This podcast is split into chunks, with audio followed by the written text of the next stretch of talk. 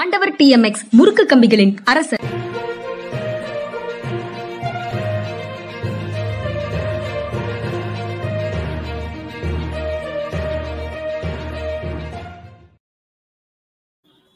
வணக்கம். இது மனிதா அரசியல் திறனாய்வாளர் ஓய்வு பெற்ற ஐஏஎஸ் அதிகாரி திரு பாலச்சந்திரன் அவர்களின் நிகழ்ச்சிக்கு வரவேற்பதில் பெரும் மகிழ்ச்சி. வணக்கம் சார். வணக்கம்ங்க. வணக்கம் சார். ரிசர்வ் பேங்க் 2000 ரூபாய் நோட்டுகளை திரும்ப பெற்றுக்கொண்டது. மே 23ஆம் தேதியிலிருந்து செப்டம்பர் 30ஆம் தேதி வரைக்கும் வங்கிகளில் கணக்கில் செலுத்திடலாம், அல்லது 10 நோட்டாக நீங்கள் வேறு டினாமினேஷனுக்கு மாற்றி வாங்கிட்டு போயிடலாம் அப்படின்னு ஒரு அறிவிப்பை நேற்று மாலையில் வெளியிட்டிருக்கிறாங்க. அந்த அறிவிப்பை எப்படி பார்க்குறீங்க சார்? இவங்க பண மதிப்பிழப்பு முதல்ல பண்ணாங்க. 500 நோட்டும் 1000 ரூபா நோட்டையும் பண்ணும்போது என்ன சொன்னாங்க, இது பணப்புழக்கம் ரொம்ப அதிகமாக இருக்கிறது, அதை குறைக்கணும், நோட்டு பழக்கம். அடுத்து இவங்ககிட்ட தீவிரவாதிகள்கிட்ட இந்த பணம் எல்லாம் போகுது, அதை குறைக்கணும் அப்படிங்கிறதுக்காக வேண்டி அதை கட்டுப்படுத்தணும், அதை ஒழிக்கணும் அப்படிங்கிறதுக்காக பண மதிப்பிழப்பு கொண்டு வரும்னு சொன்னாங்க. நோட்டு சர்க்குலேஷனை குறைக்கணும் அப்படின்னு சொல்லிட்டு 1000 ரூபா நோட்டு செல்லாதாக்கிட்டு 2000 நோட்டு கொண்டு வந்ததே என்ன புத்திசாலித்தனம்னு சொல்லி அந்நேரமே யாருக்கும் தெரியல. அடுத்து இது கொண்டு ஒரு வாரத்துக்குள்ளேயே 4-5 தீவிரவாதியை சுட்டுக் கொள்ளும்போது அவன் கையில் கட்டுக்கட்டாக அந்த பொது 2000 ரூபா நோட்டு இருந்துச்சு. இவங்க என்ன பணப்புழக்கத்தை கட்டுப்படுத்திட்டாங்கன்னு தெரியல. 2000 ரூபா நோட்டு யாராலையும் இன்னும் பண்ண முடியாதுன்னு சொன்னாங்க. அது வரிசையாக கள்ள நோட்டு வந்துக்கிட்டே இருந்துச்சுன்னு ரிப்போர்ட் வந்துச்சு. அப்போ அதை விடுங்க, இந்த ரெட்டி ஒருத்தர் இருந்தார், அவர் மேலே அவர் வீட்டில் ரிசர்வ் பேங்க்லேருந்து ஷெட்யூல் பேங்க்ஸுக்கு 2000 ரூபா நோட்டு போகிறதுக்கு முன்னாடி அவர் ரெட்டி சுப்பீரியர் பேங்க் போல் அவர் வீட்டில் புது நோட்டு கட்டுக்கட்டாக கண்டுபிடிச்சாங்க. இது நேரடியாக ரிசர்வ் பேங்க்லேருந்து தான் வந்திருக்கணும், வேறு வழியே கிடையாது. அதை பற்றி இன்றைக்கி வரைக்கும் எந்த விசாரணையும் கிடையாது. இது மாதிரி எல்லா குளறுபடியும் பண்ணாங்க. அந்த நேரத்தில் மக்கள் ஏடிஎம்ல போய் நின்று செத்த கதையெல்லாம் நடந்தது. இது பெரிய குளறுபடி. ரகுராம் ராஜன் தெளிவாக சொன்னார், நான் பண மதிப்பிழப்பு நடவடிக்கையை ஆதரிக்கவில்லை, என் காலத்திலேயே கொண்டு வந்தார்கள், நான் ஆதரிக்கவில்லைன்னு சொல்லி தெளிவாக சொன்னார். இவங்களுடைய தோல்வியை பற்றி வாயை திறக்க மாட்டாங்க. புல்வாமாவை பற்றி இவர் சொன்னதுக்கப்புறம், சத்யபால் மாலிக்கும் ஜெனரல் ராய்ச்சதுரையும் சொன்னதுக்கப்புறம் இன்னைக்கு வரைக்கும் வாயவே திறக்கல. ஜெயலலிதா உயிரோடு இந்த காலத்தில் 2-3 கண்டெய்னர் நிறையா கட்டுக்கட்டாக ஆந்திராக்காரங்கள்லாம் சேர்ந்து போய் போனதை பிடிச்சாங்க. அது ரிசர்வ், இது எஸ்பிஐலேருந்து வந்துச்சு, நாங்கள் எஸ்பிஐலேருந்து வந்துச்சுன்னா எப்படி ஆக்சிஸ் பேங்க்கு லேபிள் இருக்குன்னு கேட்டதுக்கு பதில் இல்லை. இன்றைக்கி வரைக்கும் அது என்னாச்சுன்னு யாருக்கும் தெரியாது. இது மாதிரி இப்போ ஏன் இந்த 2000 நோட்டை கொண்டு வந்தாங்க, ஏன் இப்போ இந்த 2000 நோட்டை இது பண்ணுறாங்க, பண மதிப்பில் சேவிக்கிறாங்கன்னு அவங்க தான் இது பண்ணணும். இப்போ அவங்க என்ன சொல்ல வர்றாங்க, இதில் எத்தனை குளறுபடி இருக்குன்னு சொல்லி பாருங்கள். டிஜிட்டல் பழக்கம் ஜாஸ்தியாகிடுச்சு ஜனங்கள்கிட்ட, நாங்கள் அதில் வெற்றி அடைஞ்சிட்டோம். இப்போ டிஜிட்டல் பழக்கம் ஜாஸ்தியாக வச்சிங்க, கட்டாயப்படுத்தி வச்சிங்க. சரி, அது இந்த கருப்பு பணம் அதிகமாக சர்க்குலேட் பண்ணுறது தடுக்கிறதுக்கு அது ஒன் ஆஃப் தி வேஸ், அதில் சந்தேகம் இல்லை. ஆனால் நான் கேட்குறது, இந்த பேடிஎம் வழியாக தான் போடுமா? இப்போ இவங்க அமெக்ஸ் 4% சார்ஜ் பண்ணுறாங்க, அமெரிக்கன் எக்ஸ்பிரஸ் கார்டு. நான் அமெரிக்கன் எக்ஸ்பிரஸ் கார்டு வச்சிருக்கேன், உள்ளூரில் அதுக்கு மரியாதையே கிடையாது. ஏன்னா 4% அவங்க சார்ஜ் பண்ணுறாங்க சர்வீஸ் சார்ஜ்னால. யாரும் இதை வாங்கவே மாட்டாங்க, நிறைய இடங்களில், பெரிய இடங்களில் மட்டும்தான் வாங்குவாங்க. வெளிநாட்டில் இந்த கார்டுக்கு ரொம்ப பெரிய மரியாதை உண்டு. இது மாஸ்டர் விசா இதெல்லாம் 2% வாங்குறாங்க. இப்போ இவங்க சிட்டி பேங்க் மாதிரி சில பேர் 1.5% வாங்குறாங்கன்னு கேள்விப்பட்டேன். இப்போ ஏன் இவங்களே ஒரு கார்டு உருவாக்கிய சிஸ்டம் சக்ஸஸ்ஃபுல்லாக கொண்டு 0.5% தான் சார்ஜ் பண்ணுவோம், 0.75% தான் சார்ஜ் பண்ணுன்னு சொல்லியிருந்தா, அப்போ அதில் வர்ற பணம் அத்தனையும் கவர்மெண்ட்டுக்கு போய் சேர்ந்துருக்கும். அவ்வளோ கவர்மெண்ட்டுக்கு போய் சேர்றதுனால டேக்ஸ் ரிடக்ஷன் ஆகியிருந்திருக்கும். இவ்வளோ தூரத்துக்கு டேக்ஸ் நான் வெளியில் போய் சாப்பிட்டேன்னா டேக்ஸ், முதல்ல நான் சம்பாதிச்சதுக்கு டேக்ஸ் வரி, அடுத்து நான் வெளியில் போய் உட்காந்து சாப்பிட்டேன்னா அதுக்கு 18%. அடுத்து இப்போ நான் வெளிநாட்டுக்கு போகிறேன்னு கொஞ்சம் யோசிச்சு பாருங்க. இன்னைக்கு நிறைய பேர் வெளிநாட்டுக்கு போகிறவங்க பெரும் பணக்காரர்கள் மட்டும் கிடையாது, பிள்ளைங்களை அமெரிக்காவுக்கு அனுப்பி வச்சிருக்காங்க பெற்றோர்கள். அவங்களாம் இன்னைக்கு வெளிநாட்டுக்கு போகிறதுக்கு ஒரு வாய்ப்பு கிடைக்குது.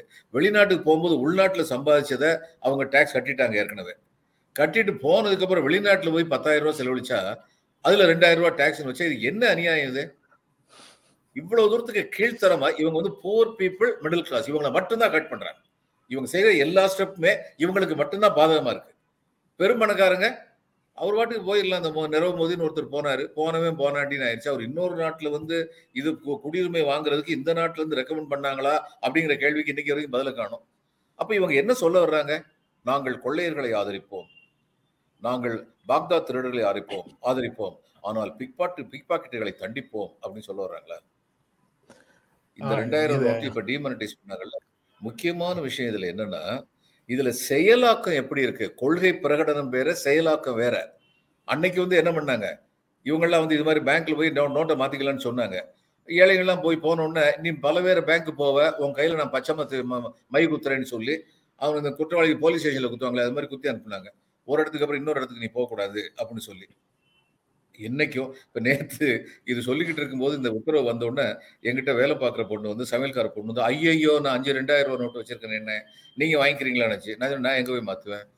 நீ தான் 10 நோட்டு போனால் 20 நோட்டு போனால் மாற்றுவேன்னு சொல்கிறாங்கல்ல அப்படின்னு சொல்லுவாங்கன்னா.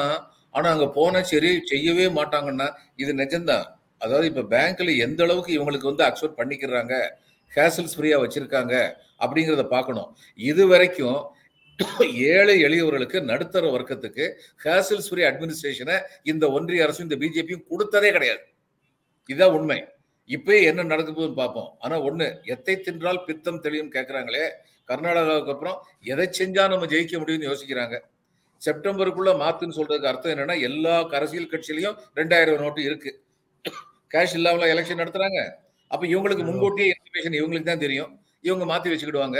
காங்கிரஸுக்கு பணப்பற்றாக்குறை வந்துவிடும் அப்படின்னு பகல் கனவு காண்றாங்க. இதுதான் உண்மையான நோக்கம்னு நினைக்கிறேன். இன்னொரு மாநில தேர்தலில் காங்கிரஸ் கையில் இருக்கக்கூடிய பணத்தை செலவழிக்க முடியாது அப்படிங்கிறதுக்காக முதல்ல வந்ததே யூபி எலெக்ஷனுக்கு முன்னாடி அதை கொண்டு வந்ததே அதுதான் காரணம்னு எல்லாரும் சொன்னாங்க. அதுதான் 2017 வெற்றி பெறுவதற்கு காரணம் அப்படின்னு அந்த சார்ஜஸ், கான்ஸ்பிரசி தியரியை வைக்கக்கூடியவர்கள் எப்பவும் சொல்லிட்டு இருக்கிறது செய்தி. அது இப்பவும் வந்து அப்ப மாதிரி டிமானிட்டைஸ் பண்ணலையே சார், லீகல் டெண்டராக அது இருக்கும் அப்படின்னு தானே சொல்றாங்க. இது வரைக்கும் செப்டம்பர் 30 வரைக்கும் தானே, செப்டம்பர்ல ரூபாய் செலவழிப்பாங்க, நவம்பர்ல தானே செலவழிப்பாங்க. அதுக்கு முன்னாடி செலவழிக்க வழி இல்லாம பண்ணி விட்டா இல்ல, அதுக்கப்புறம் அது லீகல் டெண்டரா இல்லையாங்கிறது தொடர்பாக எதுவும் தெளிவாக இல்லைன்னு தான் நான் சர்க்குலர்லயோ அல்லது பேப்பர்லயோ பார்க்க முடியுது. கேட்டகாரிக்கலா எதுவும் இல்லை. பாருங்க, அந்த நேரத்தில் வந்து இதுல 17 இதை வந்து டிமானிட்டைஸ் பண்ணும்போது எல்லாருக்கும் தெரியும். அதை யாரும் வாயத்திறந்து பேச முடியாது. 30% எல்லாருக்கும் தெரியும்.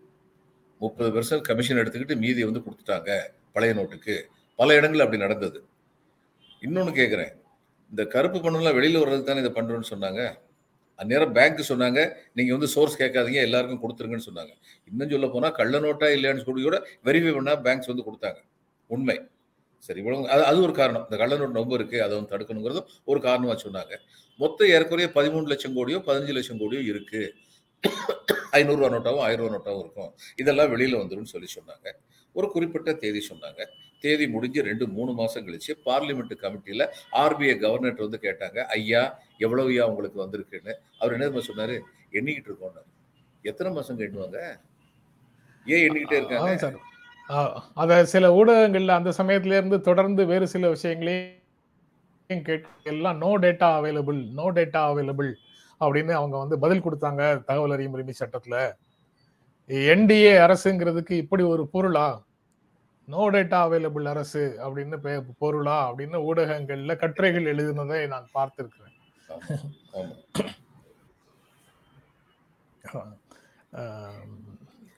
அதாவது இது வந்து ஏழை எளியவர்களை தான் பாதிக்கும்.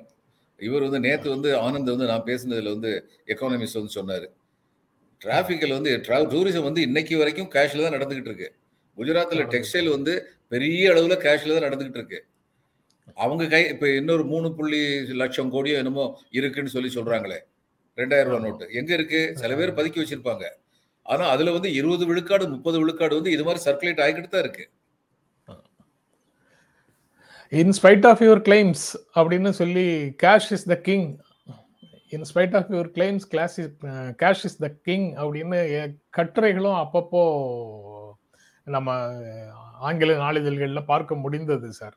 முன்னாடி, இப்போ உடனடியாக இல்லை, முன்னாடியே. அப்படி இருக்கும்போது இந்த டிஜிட்டல் எக்கானமி எல்லாமே மாறிடுச்சு அப்படின்னு கூசாமல் சொல்றாங்க. அரசாங்கம் வந்து மக்களுடைய கணக்குகள்ல மானியங்களை போடுது, நரேகா மாதிரியான திட்டங்கள்ல ஊதியத்தை போடுது. அப்படிங்கிறது வரைக்கும் தான் அதனுடைய செல்வாக்கு. மற்றபடி எல்லாமே வந்து கேஷ்ல தான் ஓடுது. மிடில் கிளாஸ், அப்பர் மிடில் கிளாஸ்ல பாரதிய ஜனதா கட்சியை காலையில எழுந்திருந்ததுல இருந்து ராத்திரி தூங்க போற வரைக்கும் ஆதரிக்கக்கூடிய பல ப்ரொஃபஷனல்ஸ் அவர்களுடைய சேவைக்கு ஊதியத்தை கேஷ்ல வாங்கக்கூடியவர்கள் இருக்காங்க. அது மட்டும் இல்லைங்க, நான் இப்போ ஏர்போர்ட்டுக்கு போகும்போது உபரோ அல்லது ஓலாவோ நான் புக் பண்ணேன்னா அவர் கேட்குற முதல் கேள்வி, சார் பேமெண்ட்டு கேஷ் இல்லையான்னு கேட்குறாரு அந்த டிரைவர். நான் இல்லைங்க, நான் பேடிஎம் வழியாக பே பண்ணுறேன் அப்படின்னா, சார் கேன்சல் பண்ணிடுங்க சார், ஏன்னா அவங்க 7 நாள் கழிச்சு எனக்கு கொடுக்குறாங்க, எனக்கு கஷ்டமாக இருக்குங்கிறாரு. இதெல்லாம் உண்மை இல்லையா? எல்லாம் அவங்களுக்கு தெரியலையா? அந்த காலத்தில் ஒன்று சொன்னாங்க, ரஷ்யாவில் புரட்சி வந்தபோது ஒன்று சொன்னாங்க, ரஷ்யாவில் மக்கள்கிட்ட ரொட்டி இல்லைன்னு சொல்லி சொன்னாங்களாம். அவனுடைய மன்னர் சரி கேக் சாப்பிட வேண்டியதானு சொல்லி கேட்டாராம். ரொட்டிக்கே வழி இல்லாதவனுக்கு கேக் எங்கேருந்து ஒடுங்கும் அப்படிங்கிறது கூட தெரியாதவன் தான் ராஜாவாக இருந்தான்.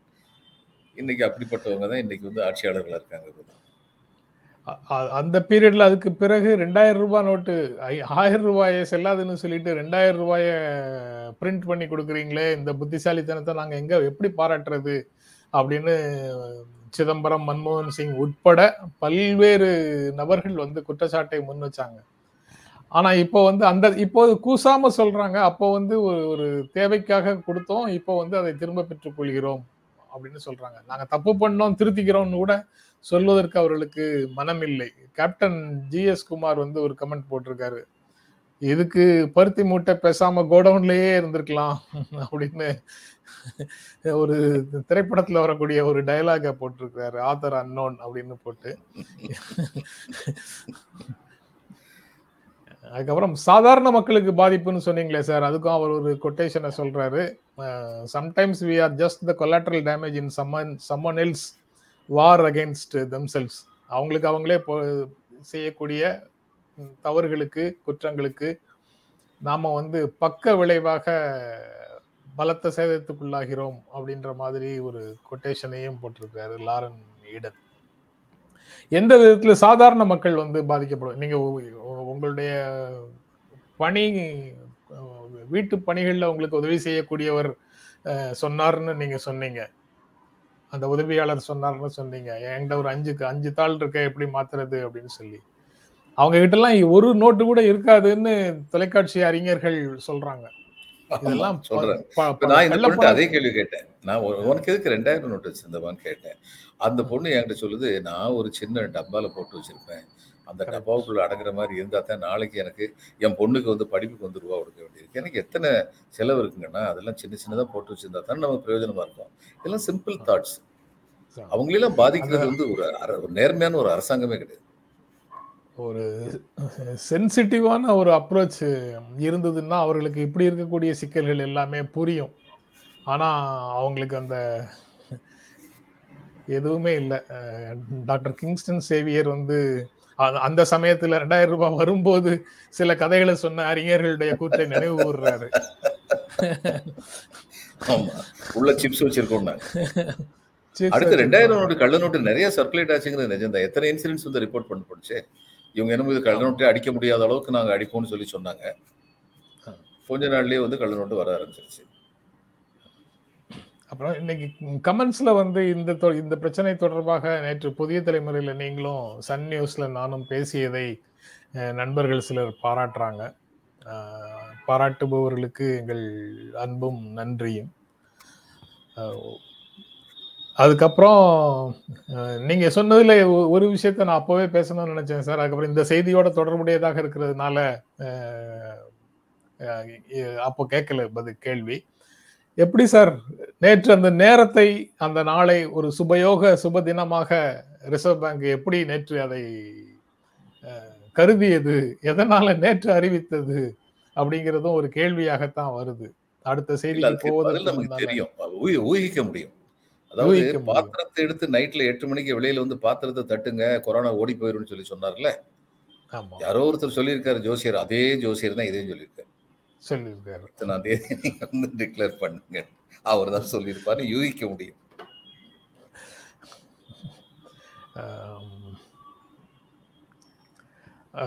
அதுக்கு பிறகு சார் கர்நாடக அரசு இன்றைக்கு பதவியேற்கிறது. சித்தராமையா முதலமைச்சராகவும் டி கே சிவகுமார் துணை முதலமைச்சராகவும் பொறுப்பேற்கிறார்கள் அப்படிங்கிறது நேற்றே நம்ம பேசிய செய்தி. அந்த விழாவுக்கான அழைப்பிதழ்களை யார் யாருக்கு காங்கிரஸ் கட்சி கொடுத்திருக்கிறது, யார் யாருக்கு கொடுக்கவில்லை அப்படிங்கிறதுக்குள்ள ஒரு அரசியல் இருக்கு. என்ன காரணங்களுக்காக சிலருக்கு கொடுக்காம இருக்கிறாங்க அப்படிங்கிறதுக்கு ஒரு காங்கிரஸ் தரப்புல நியாயமான காரணங்கள் இருக்கலாம், அல்லது ஏற்கனவே இருக்கக்கூடிய உறவுகளை அது வெளிப்படுத்தும் விதமாக இருக்கலாம். இன்றைக்கு அந்த விழாவில் தமிழ்நாடு முதலமைச்சர் மு க ஸ்டாலின் போறாரு, அதுக்கப்புறம் சரத்பவார் வருகிறார்னு செய்தி இருக்கு, நிதீஷ்குமார் அண்டு தேஜஸ்வி யாதவ் இருவரும் வருகிறார்கள்ங்கிற செய்தி இருக்குது. சோனியா காந்தி, ராகுல் காந்தி, பிரியங்கா காந்தி அவங்க காங்கிரஸ் கட்சியிலிருந்து அவர்கள் எல்லாம் வருகிறார்கள் அப்படிங்கிற செய்தி இருக்குது. ஆம் ஆத்மிக்கு, பிஆர்எஸ்க்கு அழைப்பு இல்லை அப்படின்னு சொல்றாங்க. தெலுங்கானா முதலமைச்சருக்கு அழைப்பு இல்லைன்னு சொல்றாங்க ஒரு நாளிதழில், ஆனால் அவர் போவாருன்னு சொல்றாங்க இன்னொரு நாளிதழில், தெரியல. ஆம் ஆத்மிக்கு அழைப்பு இல்லை. மம்தா பானர்ஜி, மேற்கு வங்க முதலமைச்சர் மம்தா பானர்ஜி அவர் வரல, அவருடைய ரெப்ரசன்டேட்டிவ் ஒருவரை அனுப்புகிறார் அப்படின்னு அந்த செய்தி சொல்லுது. அதுக்கும் பிறகு இந்த 2 பேர் கேரள முதலமைச்சருக்கு அழைப்பு இல்லை. ஏன்னா கட்சிக்கு அழைப்புன்னு கொடுக்குறோம், அதை வந்து நாங்கள் தேசிய செயலாளர் சீதாராம் யெச்சூரிக்கு கொடுத்துட்டோம், அதனால கேரள முதலமைச்சருக்கு அழைப்பு இல்லைன்னு காங்கிரஸ் கட்சி சொல்லுது. நவீன் பட்நாயக்குக்கும் இல்லை அப்படின்னு அந்த நாளிதழில் செய்தி, இன்னொரு நாளிதழில் அந்த செய்தியும் இருக்குது. இதுக்குள்ள என்ன அரசியல் இருக்கிறதாக நீங்க நினைக்கிறீங்க, அல்லது ஒன்றும் இல்லை கேஷுவலா இயல்பாக நடக்கக்கூடிய விஷயமாக பார்க்கணுமா, எப்படி பார்க்க? இல்லை, இதுக்குள்ள முட்டாள்தனமான அரசியல் இருக்கு. காங்கிரஸ்ல உள்ள சில பேருடைய முட்டாள்தனமான அரசியல் இருக்கு. இதுல வந்து இந்த பஜ்ரங்க பில் இதை வந்து தள்ள வந்து நாங்கள் தடை போட போறோம்னு சொல்லிட்டு ஒரு அனௌன்ஸ் கொடுத்தது ஒரு முட்டாள்தனம். ஏன்னா அப்படி தடை போடுறதுக்கான அதிகாரமே மாநில அரசு கிடையாது. உடனடியா வந்து நம்ம நாட்டுடைய பிரதம மந்திரி சொல்லிட்டாரு, எல்லாரும் ஓட்டு போட்டுட்டு ஜெய் பஜ்ரங்க பலின்னு சொல்லுங்கன்னு சொன்னாரு. இந்த நாட்டுடைய பிரதம மந்திரி ஓட்டு போட்டதுக்காக ஒரு கோஷம் போடுங்கன்னு கிளப்பி விட பார்த்தாங்க. ஆனால் சிவகுமார் வந்து அதை விட கெட்டிக்காரத்தனமா அடுத்த நாளே அனுமன் சிலைக்கு முன்னாடி அப்படி தலைவணங்கி இருக்கிற தன்னுடைய போட்டோவை எல்லா இடத்துலையும் போட்டு விட்டார். நாங்கள் கடவுளை பற்றி எதுவுமே பேசலை, கடவுள் பேரால் செய்யப்படுகின்ற அயோக்கியத்தனத்தை பற்றி தான் பேசுகிறோம் அப்படின்னு சொல்லக்கூடிய கட்டாயத்துக்கு அவரை உள்ளாக்குனாங்க. முதல்ல அந்த மாதிரி ஒரு பிரச்சனை எடுத்துக்கவே வேண்டியதில்லை, தேவையில்லாமல் எடுத்தாங்க. இது மாதிரி தான் இந்த அனுகூல சத்தம்னு சொல்லி சம்ஸ்கிருதத்தில் சொல்லுவாங்க, கூட இருந்தே குழி வரிக்கிறவங்கன்னு. அது மாதிரி இப்போ விஜயனுக்கு வந்து அழைப்பு அனுப்பாது, அது ஒரு முட்டாள்தனம். ஆம் ஆத்மா வந்து இழுத்துக்கிட்டே இருக்காங்களா அவங்கள, நம்ம இசை முன்கை நீண்டால்தான் முழங்கை நீளும். நம்ம முதல்ல அழைப்புதல் கொடுத்துருவோம், நவீன் பட்நாயக்கு நம்ம முதல்ல அழைப்புதல் கொடுத்துருவோம் அப்படிதான் யோசிச்சிருக்கணும். காங்கிரஸ் வந்து தான் தான் இன்றைக்கு உள்ள எதிர்கட்சிகளில் பலமான எதிர்கட்சி என்று நம்பும் பொழுது, அது உண்மை என்று நம்பும் பொழுது அதற்குரிய பெருந்தன்மையுடன் நடந்து கொள்ள வேண்டும். அதுக்கப்புறம் இல்லைன்னா எதிர்கட்சியாகவே இருக்க வேண்டியதான். அந்த பெருந்தன்மை இல்லைன்னா சார், தமிழர்கள்ல முன்னோர்கள் ரொம்ப ரொம்ப பயங்கரமான ஆட்களா இருக்காங்க சார். காங்கிரஸுக்கு இப்படி ஒரு சின்னம் வரும்னு தெரிஞ்சா முன்கை நீளந்தா தான் முழங்கை நீளம்னு சொன்னாங்க. அது கருணாகரன் கடாட்சியம். முன்னாள் கேரள முதல்வர் கருணாகரன் வந்து ஒரு கோயில போய் பார்த்தாரு. இந்த இது வந்து இந்த கையை மட்டும்தான் வச்சு வணங்குவாங்க அந்த கோயில்ல, அதுதான் சக்தி மிகுந்த கைன்னு சொல்லிட்டு அதை வந்து சஜஸ்ட் பண்ணாருன்னு சொல்லுவாங்க. அதனாலதான் கை சின்னம் கிடைச்சது. ஆப்போசிஷன் ஸ்பேஸை வந்து கொடுத்து விடக்கூடாது பாரதிய ஜனதா கட்சிக்கு அப்படிங்கிற ஒரு காரணத்தினால தான் எந்தெந்த மாநிலங்கள்லாம் ஆப்போசிஷன் ஸ்பேஸை காங்கிரஸ் ஆக்கிபை பண்ணியிருக்குதோ அந்த இடத்துல ரூலிங் பார்ட்டிக்கு, பாஜகவுக்கு எதிராக ஒன்றிய அரசு அரசியலில் இருந்தாலும் கூட அவர்களுக்கு அழைப்புதல் அனுப்பவில்லை அப்படின்னு ஒரு நியாயம் போல நமக்கு தெரிகின்ற ஒரு காரணமும் செய்திகளுக்குள்ள இருக்கு சார். இன்னைக்கு காங்கிரஸுக்கு அந்த வலிமை கிடையாதுங்க. அப்படி அவங்களுக்கு அமைப்பு அனுப்பாம பிஜேபியை தோற்கடிக்கக்கூடிய வல்லமை வந்து காங்கிரஸுக்கு அந்த வலிமை இன்னைக்கு கிடையாது. காங்கிரஸ் வந்து தன்னிலை உணர வேண்டும். அதனால அவங்கள ஆம் ஆத்மி இல்லாம நீங்க நிக்க முடியாது அப்படின்னு சொல்றீங்க. ஆனா அவங்க கவலை வந்து பஞ்சாப்ல ஆம் ஆத்மியை எதிர்த்துதான் நிக்கணும், போட்டியே ஆம் ஆத்மிக்கும் எங்களுக்கும் தான், பாஜக எல்லாம் ஜெயிக்க முடியாது, அக்காலிதள் 3வது இடம் தான், போட்டியே ஆம் ஆத்மிக்கும் எங்களுக்கும் தான். அப்படி இருக்கும்போது அவர்களோடு நாங்கள் இப்போ சேர்ந்து நின்றோம் என்றால் அது அகாலிதள் அல்லது பாஜகவுக்கு தான் போகும் அப்படிங்கிற ஆர்குமெண்ட் வந்து வலிமையற்றது அப்படின்னு சொல்லுவீங்களா சார்? ஏங்க அவங்க வந்து ஆம் ஆத்மியை கூப்பிட்றதுனால ஆம் ஆத்மியோட எலக்ட்ரல் அண்டர்ஸ்டாண்டிங் வச்சுக்கன்னு சொல்லி சொன்னவா நம்ம? இது ஒரு நட்புறவின் சின்னம் அவ்வளவுதானே. எல்லாரும் வந்து பாதிக்கப்பட்டிருக்கோம், நம்ம எல்லாரும் ஒன்னா வந்து நிற்போம், இந்த இடத்துல ஒன்னா நிற்போம். அடுத்து அதுக்கப்புறம் வந்து இது வந்து சொல்லுவாங்க, இந்த ஒரே ஜாதியை சேர்ந்தவங்க வேற வேற கட்சியில் இருப்பாங்க. தமிழ்நாட்டில் அப்படி நிறைய இருக்காங்க. ஆனா கல்யாணத்துக்கு ரெண்டு பேரும் ஒன்னா வந்து சேர்ந்துக்கிறது இல்லையா. சரி, கிருஷ்ணசாமி வந்து காங்கிரஸ்ல தலைவராகவே இருந்தார், தமிழ்நாடு காங்கிரஸ் கமிட்டி தலைவராக இருந்தாரு. அவரோட பொண்ணை தானே பாட்டாளி மக்கள் கட்சி தலைவர் வந்து தன்னுடைய மகனுக்கு வந்து தேர்ந்தெடுத்தாரு. அதுல எந்த தவறும் இல்லையே. அப்ப தனிப்பட்ட முறையில் நட்புறவு இருக்கக்கூடாதா? அப்ப அது மாதிரி அப்படி கூப்பிடுறது மூலம் இவங்களுடைய பெருந்தன்மை அதிகரிக்கத்தானே செய்யும். கூப்பிட்டு அவங்க வரலன்னு சொல்லி வைங்க, அவங்களுக்கு தானே கிரெடிபிலிட்டி குறையும். இது ராஜதந்திரமும் கிடையாது, பெருந்தன்மையும் கிடையாது. இது வடிகட்ட முட்டாள்தனம் இதை பண்ணது. நீங்க இப்ப சொன்னது இன்னும் அதைத்தான் அடுத்த கேள்வியாக கேட்கணும்னு நினைச்சேன். கூப்பிட்டு அவங்க வரலன்னா இவங்களுக்கு கௌரவ குறைச்சல்னு நினைக்கக்கூடிய பெருந்தலைவர்கள் கட்சிக்குள்ள இருக்கிறாங்களோ அப்படிங்கறதுதான் சந்தேகமா இருக்கு. ஆமா, இருக்காங்க. அது ஆம் ஆத்மிக்கு பொருந்துமா இருக்கலாம் சார், மமதாவுக்கு பொருந்துமா இருக்கலாம், கேசிஆருக்கு கூட பொருந்துமா இருக்கலாம். பினராயி விஜயன்ட்ட நீங்க வாங்கன்னு சொன்னா அவர் வரமாட்டாரா? கண்டிப்பா வருவார். அவருக்கு எதுக்காக இன்விடேஷன் கொடுக்காம இருக்காங்கன்னு தெரியல. இவங்க சின்னவங்களா இப்போ இது மாதிரி செஞ்சது.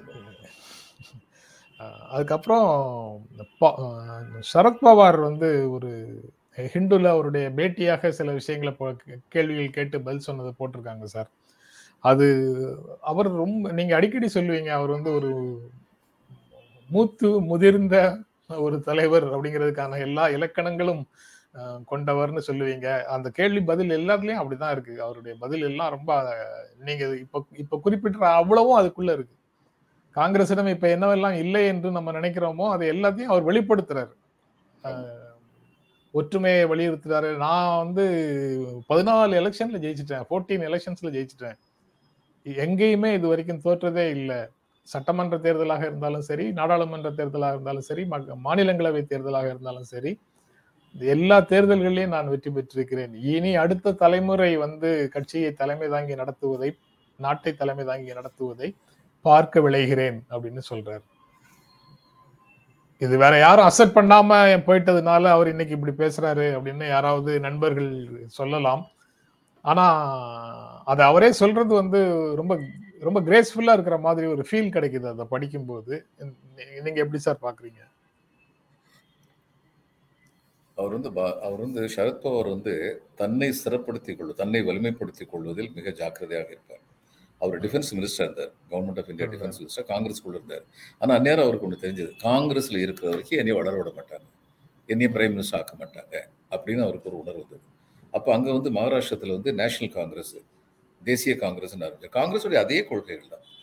ஆனால் அந்த தேசிய காங்கிரஸ் ஆரம்பிச்சதுல தன்னை வந்து மகாராஷ்டிராவில் தன்னுடைய வலிமையை வந்து ரொம்ப கிளியராக எல்லாருக்கும் வந்து அவர் இல்லாமல் மகாராஷ்டிரா அரசியல் கிடையாது அப்படிங்கிறத காமிச்சிட்டார். இன்னைக்கு அதே தான் மறுபடியும் சொல்கிறார், இந்த பிஜேபியை வந்து வீழ்த்தணும்னா எல்லாரும் ஒன்று சேருங்க, எனக்கு எதுவும் வேண்டாம், இனிமேல் நான் அடைய வேண்டிய பதவி இல்லை, ஆனால் எல்லாரும் வந்து ஒன்று சேருங்க, அதுக்கு நான் உழைக்கிறதுக்கு தயாராக இருக்கேன் அப்படின்னு சொல்லி அவர் சொல்கிறார். இதை ஏற்றுக்கணும். இது எனக்கு என்ன தோணுன்னா, ஏற்றுக்குவாங்க எல்லாருமே. அவங்கவுங்க பொசிஷனை முதல்ல விட்டு கொடுத்துட்டோம்னா ரொம்ப கேட்டுருவாங்களோ அப்படிங்கிற சந்தேகம் காங்கிரஸ். அதனாலதான் இப்படி எல்லாம் பேசிக்கிட்டு இருக்காங்க. ஆனா மேல் தலைமையிடம்ங்கிறது சோனியா காந்தி, ராகுல் காந்தி, கார்கே இவங்க கிட்ட வந்து நான் பாக்குறது என்னன்னா அந்த பெருந்தன்மையை தான் நான் பாக்குறேன் அவங்க கிட்ட. அதனால இறுதியாக வந்து சுமூகமான முடிவு வரும் அப்படின்னு சொல்லிதான் நம்புறேன். சரத்பவார் வந்து ஒரு இன்சிடென்ட்டை கோட் பண்றாரு சார் அந்த இன்டர்வியூல. நாசிக்ல ஒரு கோயில்ல சர்ச்சையை உருவாக்குகிறார்கள் பாஜக இப்ப ஆட்சிக்கு வந்ததற்கு பிறகு. அங்க வந்து அந்த கோயில்ல ஒரு மரபு இருக்கு, இஸ்லாமியர்கள் தான் பூ கொண்டு வந்து அந்த கோயிலுக்கு கொடுப்பாங்க. அந்த விழாவில் அந்த ஒரு சம்பிரதாயமாக மரபாக இஸ்லாமியர்கள் கொண்டு வந்து கொடுக்குற பூல தான் அங்க சாமிக்கு அலங்காரம் செய்வார்கள் அப்படின்னு ஒரு மரபு இருக்கு. அப்படி இந்த முறையும் வந்து ஒரு இஸ்லாமியர்கள் பூக்களை கொடுத்தார்கள், அதை வாங்கி எல்லாம் வழக்கமாக விழா நடந்தது. ஆனா அவர்களை கோவிலுக்குள்ள அனுமதித்தார்கள் அப்படின்னு சொல்லி இல்லாத ஒன்றை, நடக்கவே இல்லை, ஆனா அப்படி இல்லாத ஒன்றை வந்து கற்பனையாக புனைந்து ஒரு பெரிய சர்ச்சையை உண்டாக்கிட்டாங்க. ஃபட்னாவிஸும் அதற்கு விசாரணைக்காக ஒரு சிறப்பு குழுவை போட்டிருக்கிறார். இதெல்லாம் அனுமதிக்கக்கூடிய விவகாரமா? இதுக்காகத்தான் பாரதிய ஜனதா கட்சியை நாங்கள் வந்து அகற்ற வேண்டும் என்று சொல்கிறோம் அப்படின்னு பவார் சொல்றார். அவர் எப்படி சார் சொன்னீங்க. இதுல ஜங்கிப்பூர்ல நான் சப் கலெக்டர் தூலியான்னு ஒரு இடம் இருக்கு. அந்த தூலியான் இடத்துல முஸ்லிம்கள் அந்த பக்ரீத்துக்கு அப்புறமா அந்த ஊர்வலம் போவாங்க. அதுல இந்த கம்பு விளையாட்டுலாம் விளையாண்டு ரொம்ப உற்சாகமா ஒரு ஊர்வலம் போவாங்க. அந்த ஊர்வலத்துல கம்பு விளையாட்டு நடத்துறதுல கெட்டிக்காரங்க இந்த நம்ம யாதவ் கோனார்னு சொல்லுவோம்ல, அது மாதிரி அங்கே யாதவ்ஸ் இருக்காங்க. அந்த பிள்ளைங்க சின்ன வயசுல இருந்தே கம்பு விளையாட்டுல பெரியவங்க. அவங்களத்தான் என்கேஜ் பண்ணுவாங்க அந்த கம்பு விளையாட்டு. அவங்க தான் அந்த முஸ்லீம் ஊர்வலத்தில் இந்த பசங்க தான் கம்பு விளையாட்டு சாமர்த்தியத்தை எல்லாத்தையும் காட்டி எல்லாரும் உற்சாகமாக பேசுவாங்க. அங்கே நரங்கிலால் அகர்வால்னு ஒரு பெரியவர் இருந்தார். அவர் வீட்டு முன்னாடி அவங்க 3 பரம்பரையாக அந்த வீடு கேந்திரமான ஒரு இடத்துல இருந்த வீடு. இந்த ஊர்வலம் போகும்போது அந்த வீட்டுக்கு பக்கத்தில் போகிறோம்னா எல்லாருக்கும் நீர்மோர் இது மாதிரி பானகங்கள் கொடுப்பாங்க அந்த குடும்பத்தில், முஸ்லீம் ஊர்வலத்துக்கு. இப்படித்தான் இந்தியா இருந்தது. இதை கெடுக்கிறதுக்குன்னு வந்திருக்காங்க. இவங்களுக்கெல்லாம் சொல்லணும், பாரதியார் இந்த மாதிரி ஆளுங்களெல்லாம் நினைச்சுதான் பாரதியார் அந்த காலத்திலேயே சொல்லியிருக்காரு. தண்ணீர் விட்டோ வளர்த்தோம் சர்வேசா இப்பயிரை கண்ணீரால் காத்தோம் கருக திருவுளமோ அப்படின்னு இவங்களெல்லாம் பத்தி அன்னைக்கே தெரிஞ்சு வச்சுதான் பாடியிருக்காரு. இந்த நாட்டை கெடுக்காம குட்டிச்சோறாக்காம போகக்கூடாது அப்படின்னு ரொம்ப தீர்மானத்தோடு இருக்காரு. பவார் சொன்னதுல இன்னும் ஓப்பனா, அதாவது பரவலாக மக்களிடத்துல போய் சேர வேண்டிய ஒரு செய்தியை சொல்றாரு சார். பிஜேபியை எளிதாக தோற்கடிக்க முடியும், நாம ஒன்று சேர்ந்தால் அதை செய்ய முடியும் அப்படிங்கிறத சொல்றாரு. எதிர்கட்சி ஒற்றுமை தான் எனக்கு ஆசை, என்னுடைய தனிப்பட்ட ஆம்பிஷன் எனக்கு எதுவுமே கிடையாது, ஆசைன்னு எனக்கு தனிப்பட்ட முறையில் ஆசைன்னு எதுவும் கிடையாது. எதிர்கட்சிகள் ஒன்றாக நின்று பாஜகவை எதிர்க்க வேண்டும், பாஜகவை ஆட்சியை விட்டு அகற்ற வேண்டும்ங்கிறது தான் என்னுடைய ஆசை அப்படின்னு சொல்லிட்டு, இப்போ அவங்க பெரும்பாலான மாநிலங்கள்ல அவங்க இல்லை, அவங்க வலிமையாக இருக்கிறது அப்படின்னு சொன்னா, வேர் பிடிச்சு நிற்கிறதுன்னு சொன்னா குஜராத்ல இருக்கிறாங்க, யூபியில இருக்கிறாங்க, அஸ்ஸாம்ல இருக்கிறாங்க. மற்ற எந்த மாநிலத்திலையும் அவர்களுக்கு கிரவுண்டு கிடையாது. எம்பியில காங்கிரஸிடமிருந்து கொள்ளையடிச்சுட்டு போய் பெற்ற வெற்றி அது. ராஜஸ்தான்ல கிடையாது, சத்தீஸ்கர்ல கிடையாது, மகாராஷ்டிரால கொள்ளையடிச்சுட்டு போய் கிடைத்த வெற்றி மகாராஷ்டிராலையும் கிடையாதுன்னு வச்சுக்கலாம். கீழேந்து வந்தா தென்னிந்தியால எங்கேயுமே எந்த மாநிலத்திலயும் கிடையாது. யூனியன் பிரதேசத்துல இருக்கு, அது எப்பவும் மாறிவிடும். கேரளால கிடையாது, தமிழ்நாட்டுல கிடையாது, ஆந்திரால கிடையாது, தெலுங்கானால கிடையாது, ஒடிசால கிடையாது. அவருக்கு நட்பு ரீதியாக ஒரு கூட்டணி கட்சி மாதிரி இருக்கக்கூடிய கட்சி தான் ஒரிசால இருக்கு. இப்படி வரிசையாக எல்லா இடங்கள், மேற்கு வங்கத்துல கிடையாது, எந்த பெரிய மாநிலங்கள்லயும் கிடையாது, பஞ்சாப்ல கிடையாது, டெல்லியில கிடையாது.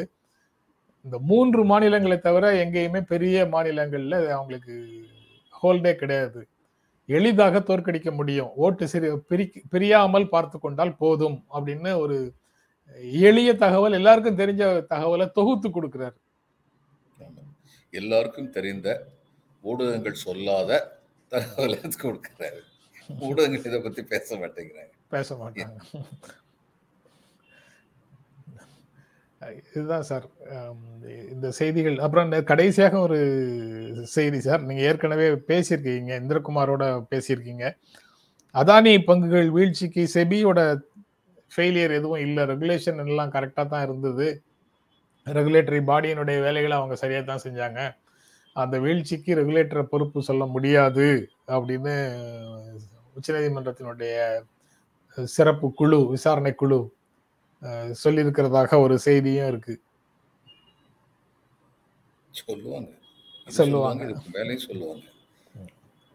சரி, இதுதான் உண்மையாக இருந்தது. செபியில உறுப்பினராக இருந்த என்னுடைய பேட்ச்மேட் ஒருத்தர் இப்ப அமெரிக்காவில் அவங்க பிள்ளைங்கள்லாம் அமெரிக்காவில் இருக்காங்கன்னா ஒரு ரிட்டையர்மெண்ட்டுக்கு அப்புறம் அமெரிக்காவுக்கு போயிட்டு அவர்கிட்ட நீ பேசிட்டு இருந்தேன். அவர் ஒரே ஒரு கேள்விதான் கேட்டார், இந்த 20,000 கோடி ரூபாய் ஷெல் கம்பெனிலிருந்து வருது, அது உடனடியாக ஒரு 10 ரூபா மதிப்புள்ள ஷேர் வெளியிடும் போதே இவங்க 160 ரூபா, 180 ரூபா, 200 ரூபான்னு சொல்லி வெளியிடுறாங்க. கிடு கிடு கிடு கிடுன்னு அந்த விலையெல்லாம் உயருது. எங்கேருந்து வெளியிலேருந்து வர்ற பணம் பம்ப் பண்ணுறாங்க. அதை பார்த்துட்டு மக்கள் இப்போ வெளியிலேருந்து ஒருத்தர் 1 கோடி ரூபா போடுறாரு, போட்ட உடனே இந்த 300 ரூபாய் இருந்த ஷேர் 350 ரூபாய் ஆகுது. உடனே உள்ளூரில் உள்ளவங்க 1 கோடி வெளியிலேருந்து வந்ததுனால உள்ளூர் உள்ளவங்க 50 கோடி போடுவாங்க. இந்த 350 பார்த்தோம், இப்படி ஏறி 1100, 1200ன்னு போகுது. இங்க என்ன உண்மையிலேயே தெரிந்த டேமேஜ் நடக்குது. அவர் சொல்றாரு, இந்த அடுத்தது இவங்க கடன் வாங்கும் போது இந்த இது ஷேர், தங்களுடைய ஷேரை இது வச்சு பிளட்ஜ் பண்ணி கடன் வாங்கலாம். 1200 ரூபா மதிப்புன்னு சொல்லி ஷேரை காமிக்கிறாங்க, காமிச்சு கடன் வாங்குறாங்க. இப்ப 75% ஆஃப் தி டோட்டல் வேல்யூ கொடுக்கலாம்னு நினைக்கிறேன். இப்போ ஹிடன்பர்க் இதை தான் சொன்னாங்க, உண்மையான மதிப்பே 160 ரூபா தான், நீ 1200 ரூபான்னு காமிச்சு லோன் வாங்கியிருக்கே, ஒரு நாள் உண்மையான மதிப்பு தெரிஞ்சு நீ 160 ரூபாய்க்கு போனீன்னா உனக்கு கடன் கொடுத்தவன் கதி என்ன? உன்னையை நம்பி 700 ரூபாய்க்கு 800 ரூபாய்க்கு வாங்கினவன் கதி என்ன? இதை வந்து செவி பார்க்கலையே, பார்க்க வேண்டிய கடமை இல்லையா? செவிக்கு யாராவது வந்து கண்ணுக்கு வந்து கடுவாளம் போட்டு வச்சிருக்காங்களா? யூனி டைரக்ஷனல் வந்தே மாதரம் வந்தே அதானி அப்படின்னு போய்கிட்டே இரு அப்படின்னு யாராவது சொன்னாங்களா?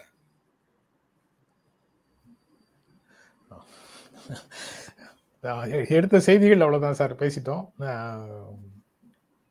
ரொம்ப நன்றி சார், நிகழ்ச்சியில் கலந்து கொண்டு உங்களுடைய கருத்துக்களை பகிர்ந்து கொண்டதற்கு நன்றி.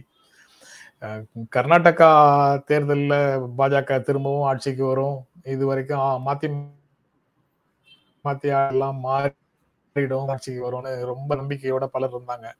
அவர்கள் இப்போது கர்நாடகாங்கிற இடத்துல இந்தியா அப்படின்னு மாற்றி வச்சுக்கிட்டு இந்தியாவில் ஆட்சிக்கு வரும், கேரளாவில் அத்தனை ஜெயிக்கும் இத்தனை ஜெயிக்கும்னு கதை சொல்லிட்டு இருக்கிறாங்க. சரத்பவார் சொல்லியிருக்கிறது அவருடைய பார்வையை சொல்லியிருக்கிறாரு. மற்றவர்களுக்கு அதெல்லாம் நடக்காதுன்னு ஒரு நினைப்பு இருந்ததுன்னா தாராளமா நடக்காதுன்னு சொல்லிக்கிட்டே இருக்கட்டும், அவ்வளவுதான். கர்நாடகா எலெக்ஷன் இவர் நந்தகுமார் சொல்ற 2 வரி பாட்டு பாடுங்கிறாரு. கர்நாடகா எலெக்ஷன் வர்றதுக்கு முன்னாடி என்ன பாடிக்கிட்டு இருந்தோம்னா, ஒப்புக்கல்லை எடுத்து வைரம் என்று சொன்னால் அதை ஒப்புக்கொள்ளும் மூடருக்கு முன்னால் நாம் உளறி என்ன கதறி என்ன தோழா இங்கு ஒண்ணுமே நடக்கலையே ரொம்ப நாளான்னு சொல்லிக்கிட்டு இருந்தோம். இப்ப கர்நாடக எலெக்ஷனுக்கு அப்புறம் இப்ப கொஞ்சம் கொஞ்சமா நடக்கும் போலயே தோழா அப்படின்னு நம்பிக்கையோட பாருங்க. ஓகே சார், ஓகே, ரொம்ப நன்றி சார். நிகழ்ச்சியில் கலந்து கொண்டு உங்களுடைய கருத்துக்களை பகிர்ந்து கொண்டதற்கு எங்கள் நெஞ்சார்ந்த நன்றி. நண்பர்களே, உங்களுக்கும் எங்கள் அன்பும் நன்றியும். மீண்டும் சந்திப்போம். நன்றி, வணக்கம்.